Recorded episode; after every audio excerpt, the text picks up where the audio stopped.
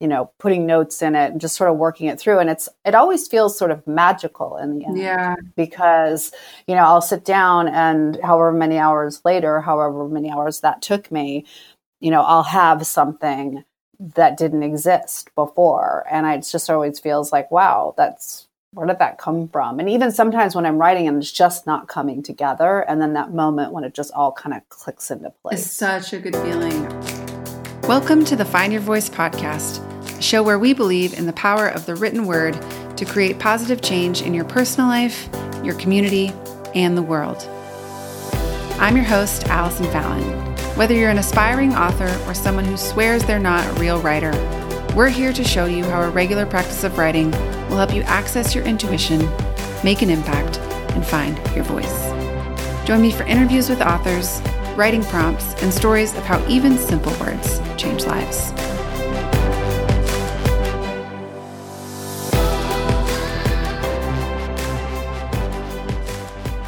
On today's episode of the Find Your Voice podcast, I'm so excited to get to talk with my friend Kirsten Powers.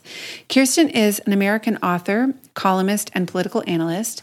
She currently writes for USA Today and is an on air political analyst at CNN, where she appears regularly on Anderson Cooper 360, CNN Tonight with Don Lemon, and The Lead with Jake Tapper. But today, in addition to talking about Kirsten's success in the political world, which we do, we talk about how writing has helped her build that career. We also talk about what writing has been like as a personal practice for her. She talks about how writing has encouraged her to be more vulnerable and how she's realized that if she wants to be a good leader, she has to learn to be vulnerable. We talk about her podcast, which, by the way, is brilliant. It's called How to Do You, and it's one of my favorite podcasts out there right now. So if you haven't listened to it yet, search that now, wherever you're listening to this podcast, and definitely give that a listen. But we talk about her writing life, how she gets writing done, even in the most stressful and chaotic of situations. We talk about what it's like to regret something that you published a long time ago. And one of my favorite quotes from Kirsten today is I'm so afraid of this. That means I have to do it. So make sure you listen in, hear exactly what she's talking about, and what this could mean for you.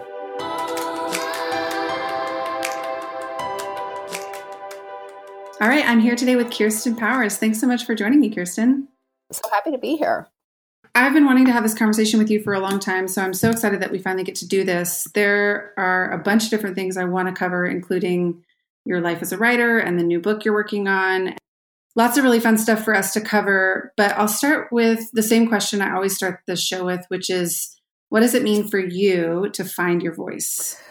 Well, it's actually been an incredibly meaningful thing to me.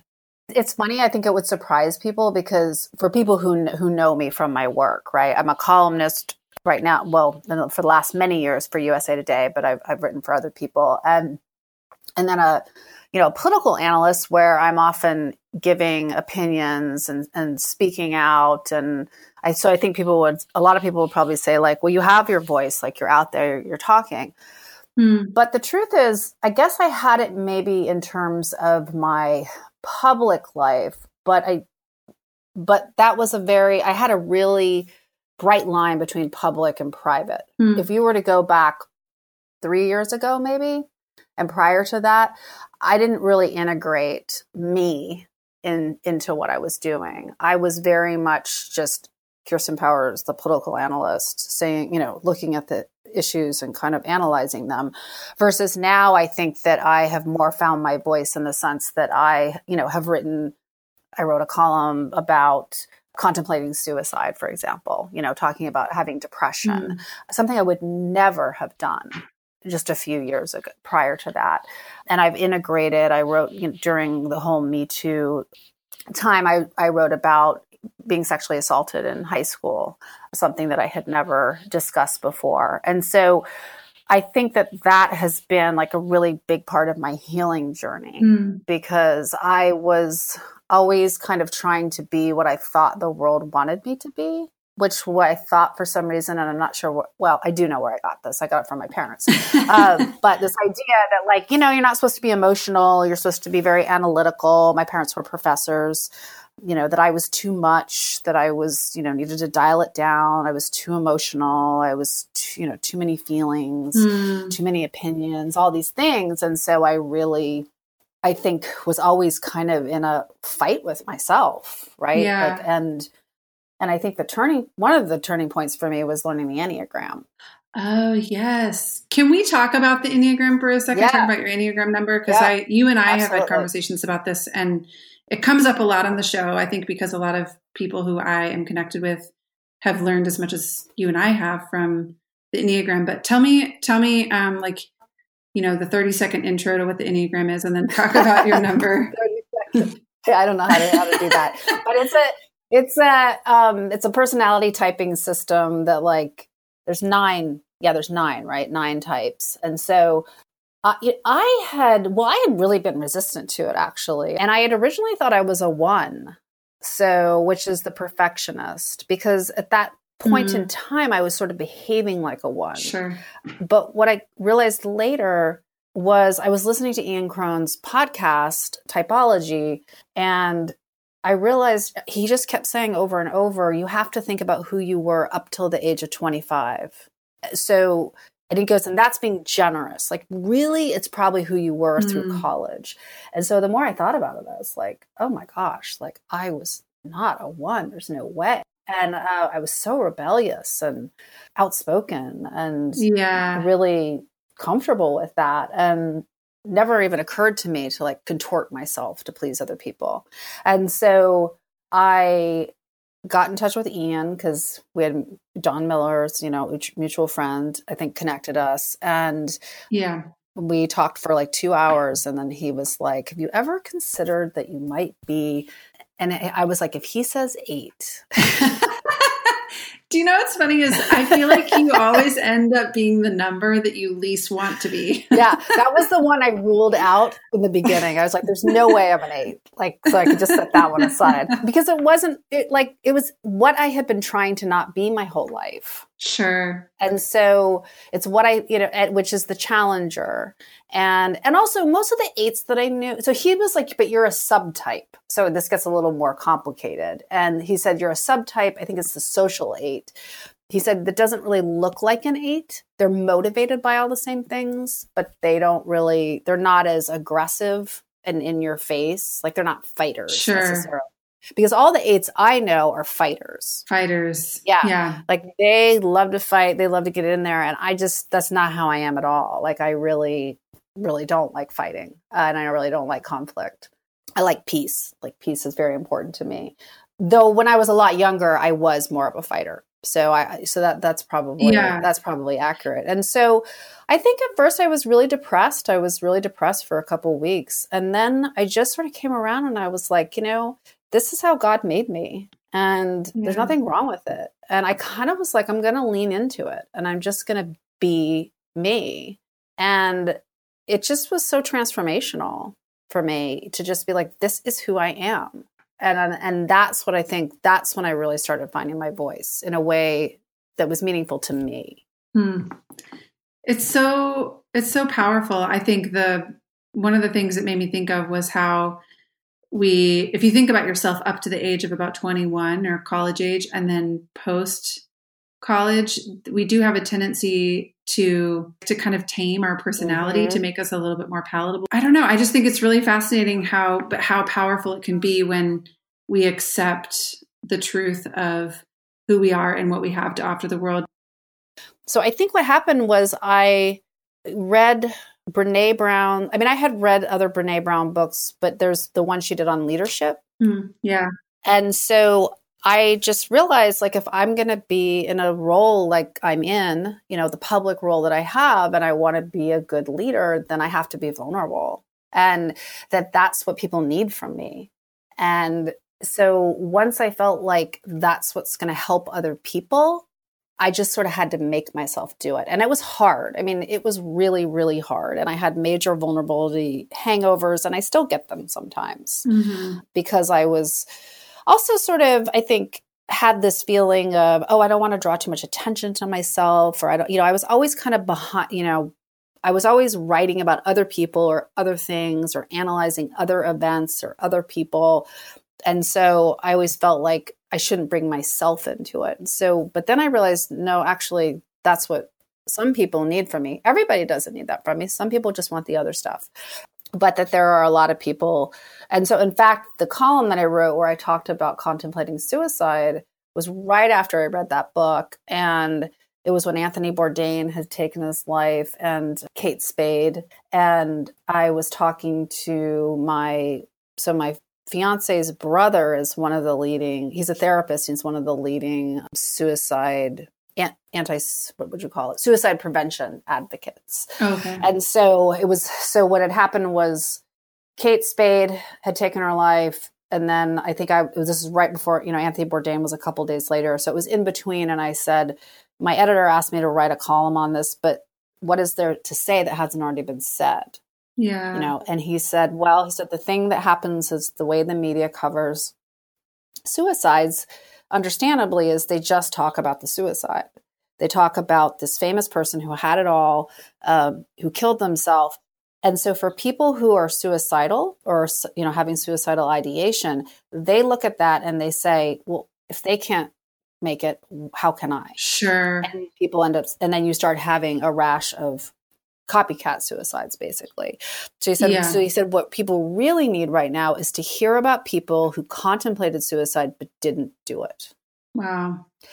And so i said well that happened to me after my father died because my father died suddenly of a heart attack when he was 61 so he said well that would be really helpful if you shared that. And so you know, I just was like, I'm just going to do it. It's just something I wouldn't have done before. Yeah. You know, I'm just going to do it. And it just went, I mean, it went viral beyond viral. It was like, you know, well over a million page views, like, you know, so many people emailing me that I know telling me how they suffer from depression or that they've been suicidal or other people coming out and talking about theirs because they read mine. I mean, it really was like meaningful. Yeah. Right? It was and which is really what I'm looking for is meaning. And so so I'm getting a benefit from it because it's meaningful to me and other people are getting a benefit from it because it's helping them. So I think that's how I got to the point of being able to do it, but it still makes me sometimes feel a little funny. Yeah, I mean, you expressed to me even you you have a new-ish podcast out. It's been out for a couple of months now called How to Do You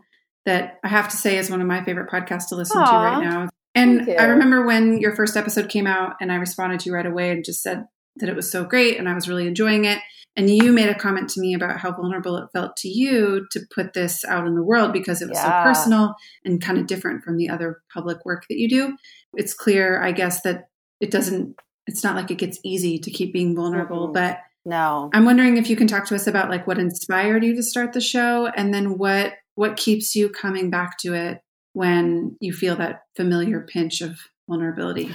I think the what I was just saying, the fact that I've heard from so many people, you know, about how helpful I mean I've had many people that I don't know obviously, you know, who who send me emails or post comments or or whatever, communicate somehow. But I also have a lot of people I do know. I can't tell you how many friends it's funny how it's always different episodes for them mm. have have called me or emailed me and told me that it like brought up something that they hadn't dealt with. Yeah. And how they sat and like sobbed through the interview. Right. Yeah. And it's just so the fact that I know that it's helping people, I also, you know, I've struggled a lot. And so I just always felt like once I get on the other side of this, like I just, I have to find some way to redeem this. And the only way that I could redeem it is to help other people with all the knowledge that I gained. You know, I, ha- I had health issues, I had chronic fatigue, and fibromyalgia and you know i had depression and anxiety and i went through a really bad divorce and i've had a mm. bunch of deaths you know that really hit me so it's like i've i feel like i've kind of felt almost all the things yeah so um and i'm such a you know I treat everything journalistically. So I've read every book on every issue. I've done every alternative therapy. I've done every mainstream therapy. I've, so I feel like I, am always giving, I'm always sharing this with my friends, but I just feel like there's a broader audience that needs yeah. to have these kinds of conversations. But I think what was really vulnerable for me about it was A, talking about my own experience, but B, this is really the only thing I can think of other than like writing my book, which I think we're going to talk about it, it that and this is just me. Yeah. You know, so it's like if it's horrible, if people hate it, if it's people think it's stupid, like that's on me. like like there's no one else to point at. so Sure. I think that's one of the challenges when it comes to talking about finding our voices or putting our voices in the world is that if you have the covering, I think of like getting a book contract, for example. Mhm. When you get a book contract, there's some part of you that feels like, phew, thank God somebody else thinks I have a good idea. Which is like ex- a little what a little like what you're talking about, where you feel like you have the covering of this bigger brand that's telling you that your voice is, you know, that you've got you've got something to say. And it's helpful in some ways. And it's also, you know, when you think about it, having that covering of the brand is also limiting in some ways because there are certain things you can say or not say depending on who your publisher is that you're signed with. And I'm sure you feel similarly with CNN. It's not like you can go on camera and say whatever you want to say. Whereas when you have your own thing you created, it's both that now you have total freedom and also the terror of having total freedom. yeah. So, so yeah that was that was scary and then also just you know all the stuff that comes when you do something new like who do you think you are like why should you be doing this you should just be analyzing politics you know leave this Mhm. leave this to the people who know how to do this kind of stuff this isn't what people want from you people want your news analysis all those things you know that sort of yeah. come at you and having to push through that and just be like this is what i want to do and it's very fulfilling to me and i really enjoy it Hmm. You talked about how you'll get messages from people saying that they heard an episode that really impacted them or they sobbed through the whole episode. One episode that I listened to recently that I loved so much, and I'll say this because I want our listeners all to go find the episode and listen to it, but it's an interview with uh, David Kessler, I think. Is Yeah. that right? Is that his name? Mhm. Who's a grief expert specialist, and he talks about grief in general, but then and and how to you know what it's like to navigate the process of grief, but also about the collective grief that we're all experiencing during this strange time, the present day COVID 19 pandemic that we're all walking through. And I had a really similar experience to what you're talking about listening to that episode, where I think I've been kind of like so many people wanting to like stay positive that there are good things that can come out of this and you know kind of keep my thoughts in a good place and not Yeah. watch too much news and and when i started to hear him talk about grief in this time in particular i realized that there's this heaviness i've been feeling the whole time that's grief it's collective grief for the loss of the life that we were all living and the loss of lives across the world and and so many other things that it was uh, almost like this release for me to finally be able to feel the grief that I had already been feeling and carrying and was really powerful for me. So I'll just add my name to the list of people Oh, I'm really so glad. Yeah. And well, and, and grief is something also that I think, well, I've had a lot of experience with. And so, you know, if you don't know that you're grieving, it can be really scary Hmm. because you're like, what is happening? I'm fine one minute, the next minute I'm sobbing. Next minute, I'm like, nothing's happening. The next minute, I'm anxious because that's grief. It's like a roller coaster and it's not a straight line. And so I think it's really important for people to be able to name that that's what's happening because it makes it easier to handle when you know. Also, it's they're waves and you're just going to ride them and it's you're not the way you're feeling in that minute, that moment is is not going to last. You're going to Hmm. you're going to ride that wave into something else and kind of get to a, a better place and then over time you'll feel better this situation's a little harder because we don't really know when it's going to end Sure. right so i think that that also makes it really complicated it's uh, this just sort of feeling of you know will we ever go back to the way it used to be Yeah. Well, I want to talk a little bit about your life as a writer. So, before you and I hit record on this episode, you had asked me not to talk about your book that you released in 2015 called The Silencing. And you said the reason was because there's just a lot of stuff in there that you don't agree with anymore. And then I was like, ooh, ooh, ooh, can we talk, can we talk about that? Yeah.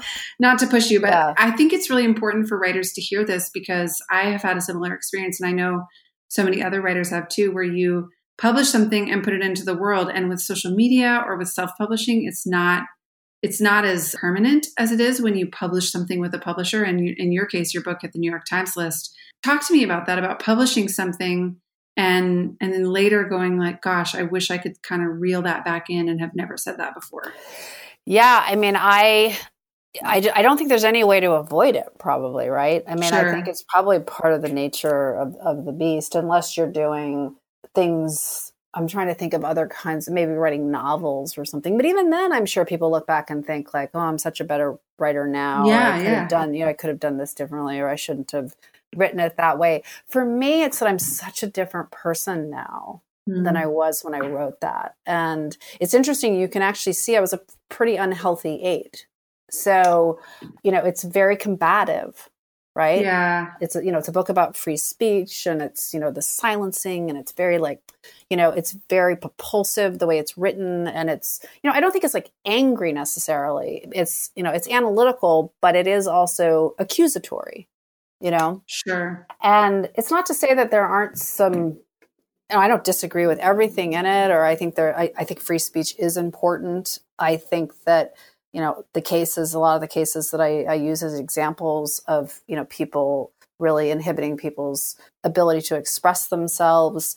Well, it's kind of funny, even as I'm talking about it, it's, it, I guess maybe psychologically, maybe that was like something I was struggling with, right? Because mm. I, I wasn't at a point yet where I nobody was actually stopping me but maybe I felt like they were. I don't know. Yeah. It's it's yeah, it's just something that when people bring it up to me now, I'm like, you know, I just don't even really it's just not where my head is. Sure. I just don't think about things that way anymore. And I don't and I think I was I was kind of dismissive of some of the complaints of the people who were, you know, trying to stop people from expressing themselves. Sure. So people who felt, you know, felt like they were being victimized by the people who were saying these things that were offensive to them. And I was much more in this space of like, who cares? You know, like, why do you care? Why do you care what those other person yeah. said? Like, I wasn't very, em- I wasn't yeah. very empathetic, you know? And I think, again, that's like very unhealthy eight behavior. Yeah.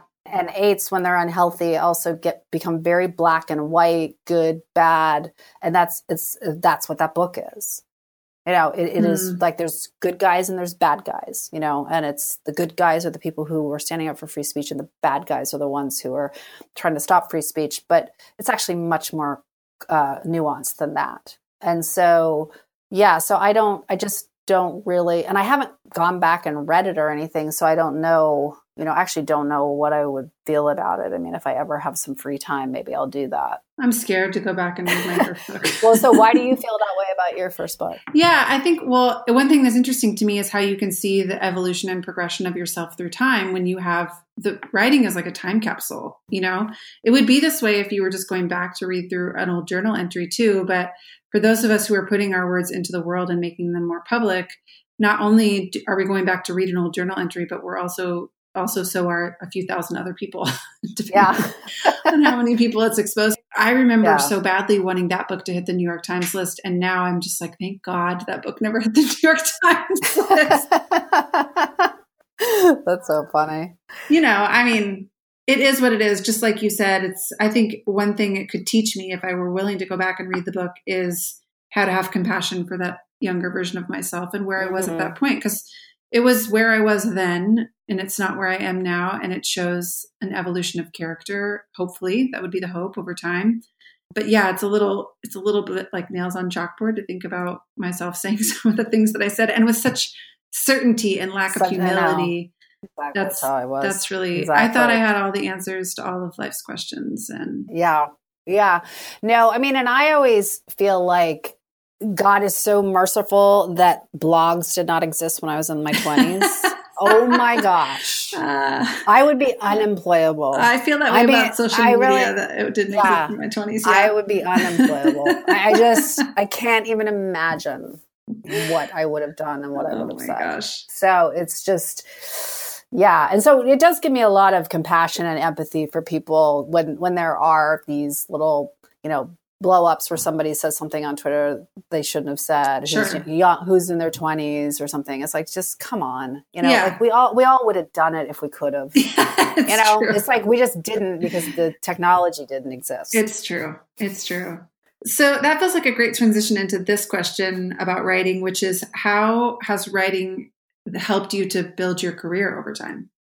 Hmm. Well, it's it's funny. I actually wanted so I was a journalism major, and then by the time I graduated, I didn't want to be a journalist. I decided I wanted to work in politics, and so I ended up kind of going that route. And I worked in the Clinton administration as a political appointee, and then I worked in New York City and state politics, and did some work for the Democratic Party there and stuff like that. And then I, but I had, you know, when I when I was working in the Clinton administration, I remember talking to some of my journalist friends because I was a press secretary, so I, you know, was always working with journalists, and I was like, oh, I wish that I would have, kind of wish I would have pursued that.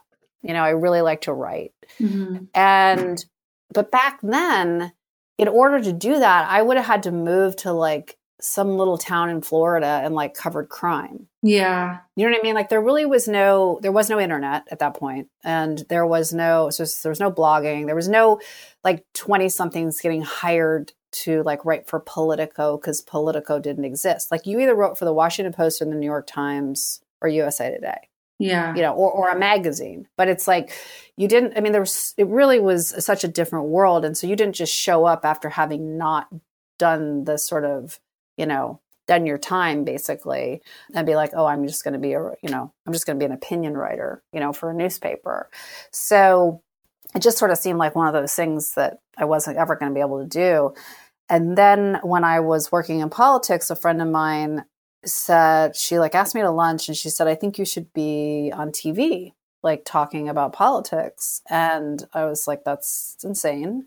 And, and she's like no i'm going to give your name out to some people and you know because she's like we need more like democratic women because back then there was it wasn't the way it is now. Now it's like the pundit industrial complex right? It's like there there there's some some people doing it but it wasn't really a thing yet. Yeah. And so i ended up you know, saying they, I started getting calls and I was saying no. And then I finally was like, you know, I'm so afraid of this. I have to do it. Mm-hmm. Um, and so I was like, I'll just do it one time. And so I did it.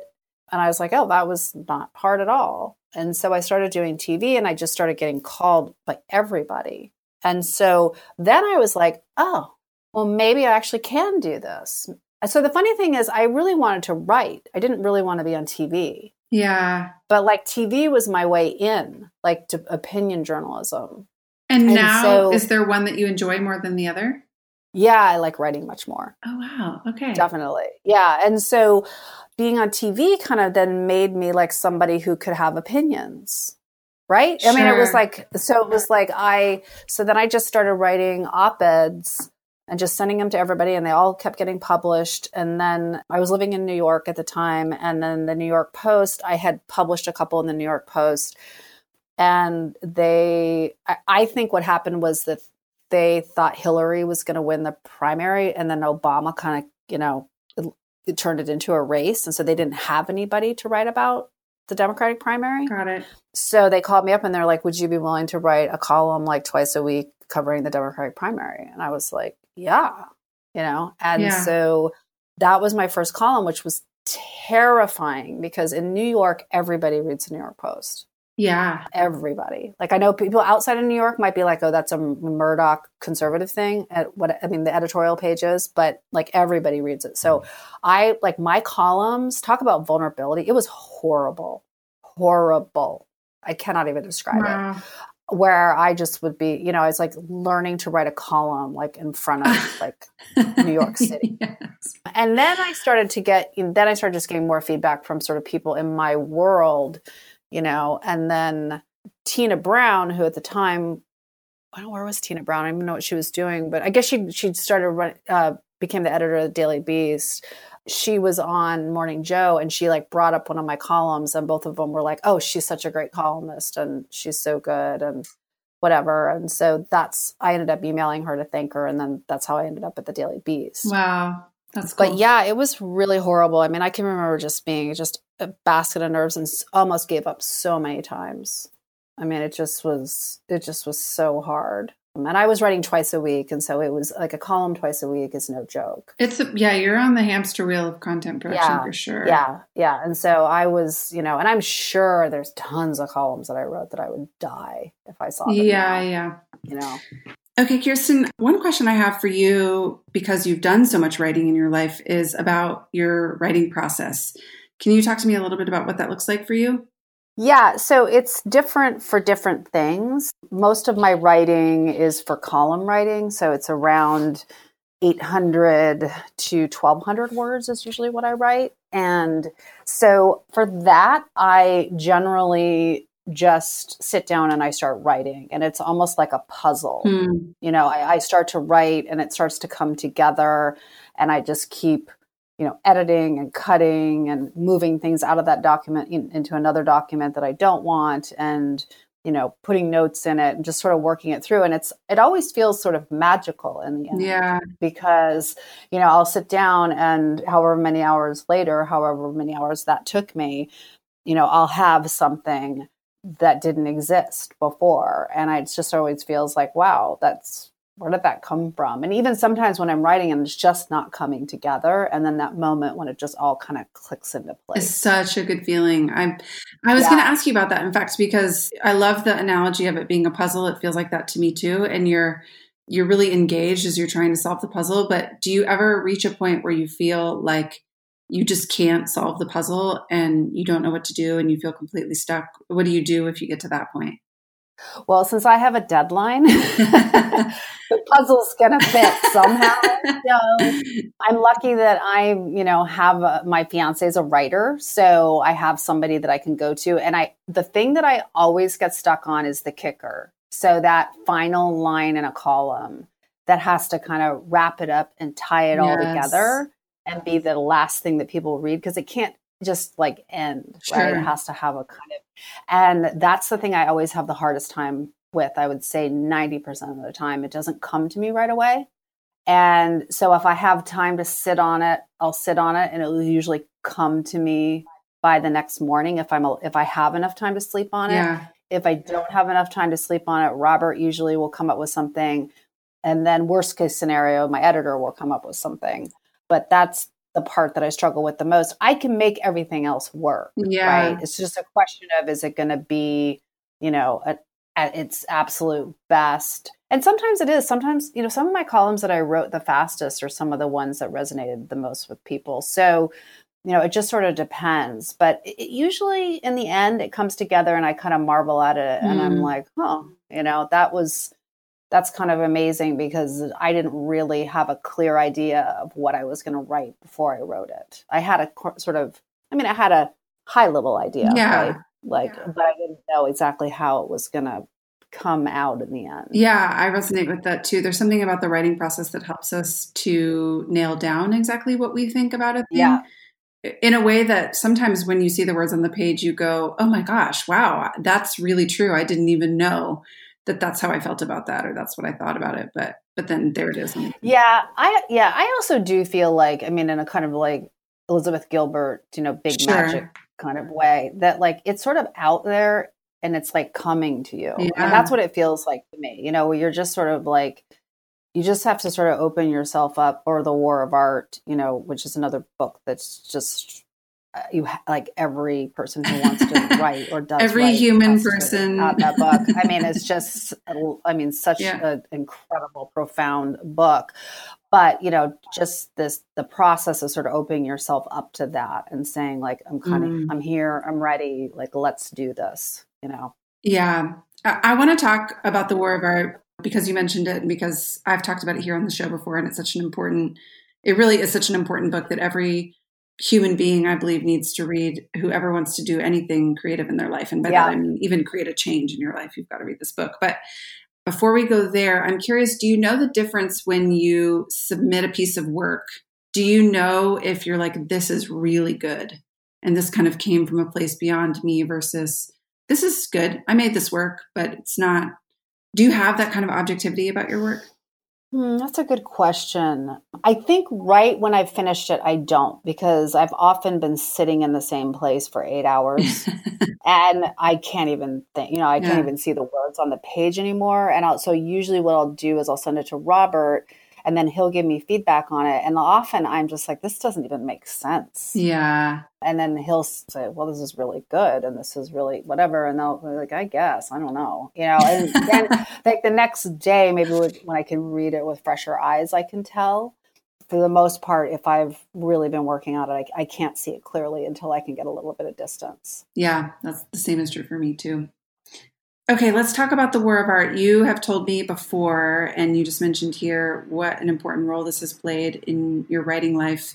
Can you give our readers or our listeners a little sense of what the book is, what it's like, and why it's mattered so much to you? Yeah, and so to talk about that, I'll talk about the other kind of writing that I've done, which is writing a book, which is very different than writing a column. And that's where the War of Arts was really critical for me because that was such a huge undertaking. And so with the columns, I don't outline, I don't really know what I'm going to do. With the book, I did spend a lot of time thinking about, you know, what the chapters are going to be and what's going to be in the chapters. And I actually used Scrivener. Have you ever used that? Yeah, I love Scrivener. Yeah, so I used that. You know, Don Miller had recommended it, I think. And so I would just have, I had kind of the mm. layout of the book. And then when I had something, I would kind of drop it in wherever it was supposed to go and I would move things around. But I had the basic kind of outline. I mean, there were some chap ended up being some chapters that weren't in the outline, but it did give me a roadmap. And yeah. for the next book, the book that I'm about to start, I will definitely have an outline. I think you have to with the book because to take your analogy a step further, a piece of writing being like a puzzle, a column is or an article that's a thousand words is maybe a, a 500 piece puzzle and then a book is like a 500,000 piece puzzle so you can't see the whole picture all at once and it's helpful to have little sections i think having written a few books and helped other people write books one of the most helpful things i think is to kind of be able to wrap your brain around a section at a time and trust that you're only working on that section right then and you don't yeah. need to to like hold in your brain what's happening in a totally different section of the puzzle. Yeah. yeah. I mean, there was an added an added hurdle for me because I was so used to writing at around 800 words. Sure. So I so I now can kind of I know exactly when to kind of transition to the next part of the column and yeah. it's just like it's a rhythm. I don't even have to think about it. So I started when I was writing for the book, I started just writing. It was a bunch of 800 word, mm, yeah, these columns like strung together, right? Like so, sort of learning how to re- write in a in a longer way was something that was harder for me at first. Yeah. So, so the War of Art was really helpful to me because when I was writing the book is when I felt the most resistance, and so in the War of Art, that's really, I mean, that's the whole game basically. The idea that there is this resistance that we all face. And like you said, it's not just with writing, it could be starting a business, it could be starting a workout routine, it could be really anything worthwhile. Mm-hmm. and when you're that you will you will meet this kind of resistance and the closer you get to doing the thing or finishing the thing, the resistance just gets stronger and stronger. And without the awareness of that, it can really do you in. Yeah because you can start to think i'm not supposed to be doing this because if i was supposed to be doing this i wouldn't yeah. be feeling this way. I wouldn't be feeling so anxious. I wouldn't be feeling so what, whatever form it takes for people. For me it's anxiety. Some people get depressed can't get out of bed whatever it is but where you just start to feel this is wrong. Yeah.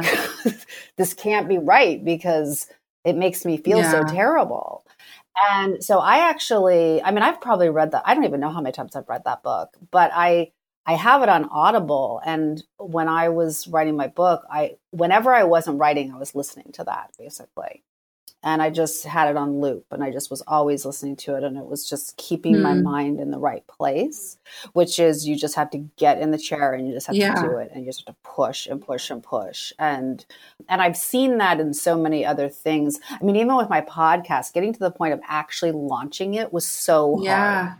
Yeah.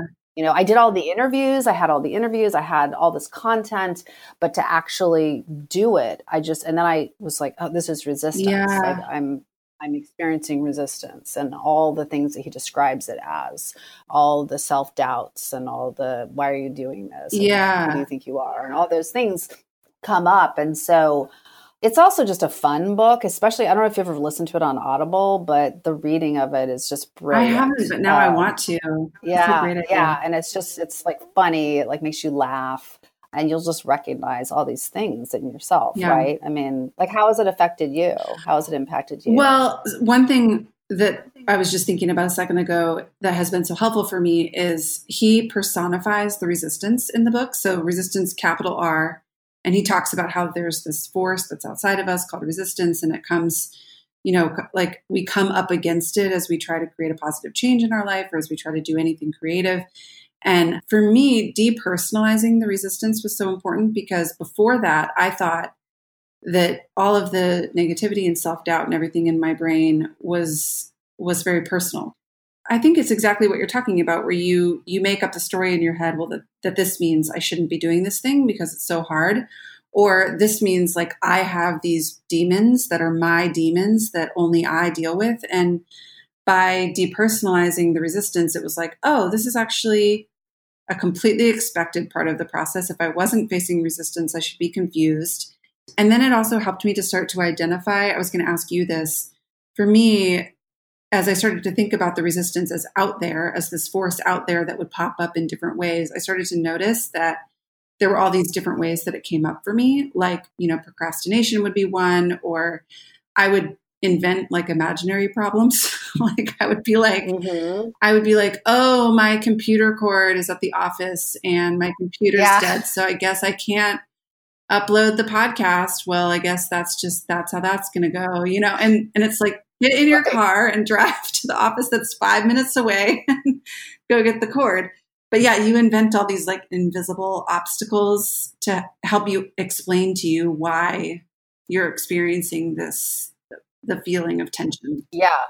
Yeah. Well and i do it like with the cleaning right? Like my house yeah. was like spotless and um, but i did it even when i had to do my book proposal. I hadn't i was like my i have to get my office like in perfect you know shape i need new curtains i need a rug i need and so i literally would not start working on it until i had my office space like now meanwhile robert who, who you have to have on your podcast my fiance he actually never experiences this, which is interesting. Interesting. He's one of the only writers I know who's like this that I always joke to him that I'm always reading all these books so I could just become Robert. Yeah. because, because he just gets up every morning.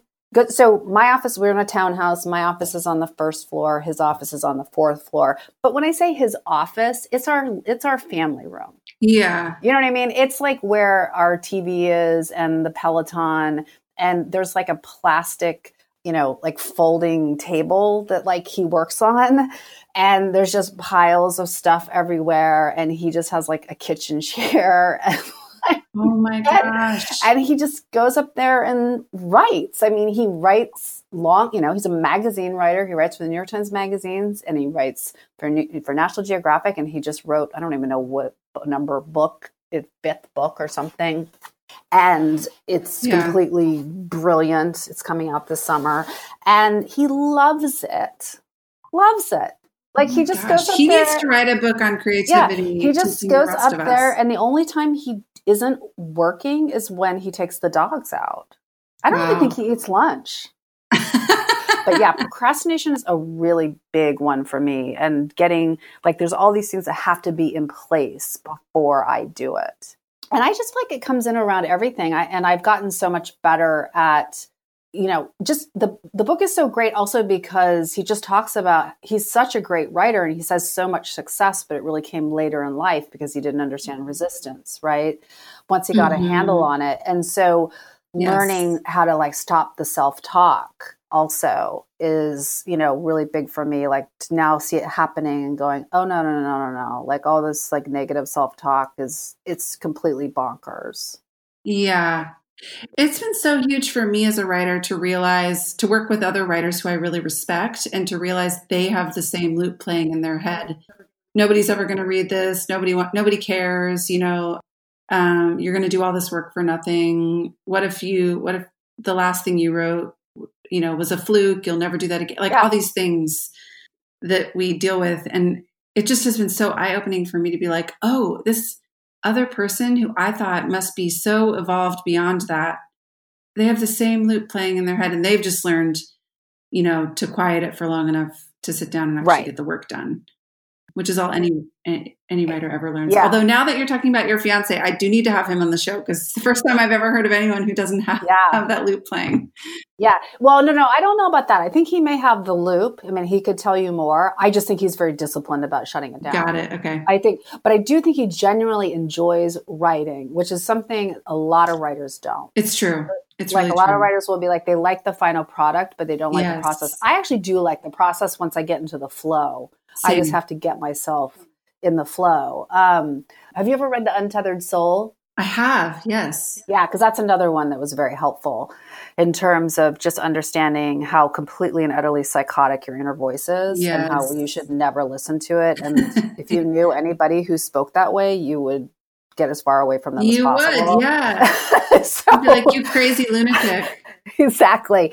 So like stop letting it run your life with all its crazy talk. And also all of the um and I you know uh, the predictions, right? Yeah. Of all the things that are definitely going to happen and all the things that people are saying about you and all the things that people are thinking about you that are never true, Mm. Right? And that you find you're just like have a 100% failure rate in Yeah. predicting anything and yet you keep going back to this. It's just like once I was able to sort of personify it that way, I was like, yeah, I would never be friends with somebody like Never. this. Never ever. I would never have a therapist who talked to me this way. I'd be like, you're nuts. Yeah. yeah. And you really you do have to kick the voice out of your life in order to get any kind of productive work done. If you when you start to think about it that way, you realize like that this is just a necessity. I've got to get rid of this voice that's telling me that I'm Yeah. you know, Yeah. I'll never and I do think that's why I've been lucky, you know, of having deadlines, right? So that's without Sure. deadlines, I actually don't know what would happen because I think that by having that action forcing event, it makes me just have to shut that down Mhm. and just say, like, I just, I'm going to do this and whatever happens, whatever comes out, like, it's going to be my best effort and that's all I can do. I love it. So maybe for people who don't have deadlines to somehow create their own deadlines. Yes. I think that's huge. You're working on a new book. Can you tell us? Yeah, I am. Well, I have a contract to write a new book. I have to start. I have to start working on it. during this during this lovely time that we all have Yeah. with so much Yeah. you know so many extra Yeah. hours on our hands do you know can you tell us what the book is about Yeah, it's a book about grace. It's kind of it'll it'll be somewhat memoirish, I guess, in the sense that it's my story of really becoming well, sort of some of the stuff we were talking about, even looking back over some of my work, for example, that I think is not super graceful. Like that book I wrote is Hmm. not super graceful and not really consistent with what I would say my values are, which, you know, has always been, you know, aligned spiritually with with Jesus, whatever you want to call that. You know, I don't I don't know. I'm not I'm not super religious anymore, but I do really identify with the with the teachings of of Jesus and and grace and forgiveness and Hmm. humility and all these things that I sometimes was showing and uh, other times I wasn't and I think it got much worse after Trump got elected and I really kind of spiraled in Yeah. terms of just being really angry and judgmental and and I wasn't always expressing it you know but I was definitely feeling it feeling it and then sometimes I was expressing it. And so it all kind of came to a head. And I just realized, like, this is not how I want to live. And I've got to figure out how to integrate grace into my life publicly and privately. And everybody I know seems to need help with it as well. yeah So, and it's not like if if Donald Trump doesn't get elected again, that this is going away. So, sure sure like the division the division that we have in our country is not that's not going away anytime soon so yeah so some of it will be my experience and some of it will be social psychology around you know you know grace is actually good for you. It's actually healthy for you. It's how you can practically apply this. And yeah so that's the idea. And i'm actually really excited about writing it. I'm just trying to create space right now to i'm not sure. Am i creating space or am i procrastinating? I don't know. Maybe Um, some of both but- Oh. yeah so it's like i probably don't need to get everything on my to-do list done before i start writing but um, i've kind of given myself till monday um, and then I'm to start, yeah, I'm to start writing. So, and I'm excited about it. It's a topic that I really like. I'm excited to read it. I can't wait to read more. Um, I need to let you go and wrap up here, but I want to ask you one final wrap up question before we finish, which is this is the question I always ask at the end of these interviews and really has to do with what we talk about all the time on this show, which is that words are one of the most powerful ways that we can shape our personal lives and our communities and the wider world. And I'm curious for you how you hope your words will shape the wider world. I hope that my words will help inform people and will help people sometimes think differently about things. And I hope that they will be something that's, you know, sh- is more shedding light than heat on the situation, which I think in the past I mm. probably often it was the reverse. Or maybe I was doing light and heat together, but there was a little too much heat, I think. And so I, I just I hope that my I hope that I can be more graceful with my words and that the, and that they mm will land in that way with people but at the same time i don't think being graceful means being passive or you know I, I still think it's really important to speak up uh, about important issues so someone might say to me like well if you you know talk about racism or say that someone's behaving racist in a racist manner or whatever you're not being graceful I, I reject that that's not true i think that you you speak up about important issues and you're uncompromising about that but you can do it in a hmm. way mm. i think that's that's graceful and so that that's kind of my goal. That's what i'm trying to figure out. I mean part of this book is me figuring this out right? Yeah. And i've been on this journey for a little while. So it's it, there's some of it's already happened. And so i have seen how i've been able to sort of integrate some of this thinking into my life and to to be more graceful but but i'm not there yet. I'm not where i want to be. Mm. It's really beautiful. Kirsten, thank you so much. We're so grateful for your voice in the world. I know I, for one, am constantly inspired by the work that you're doing and really grateful to have you as a friend and so grateful that you got to share your wisdom and insight with our audience today. So thanks for being here. Thank you for having me.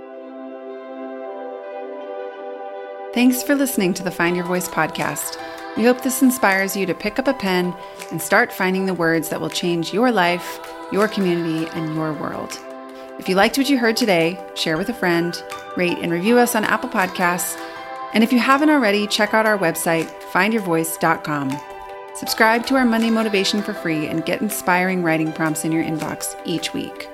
Until next time, happy writing.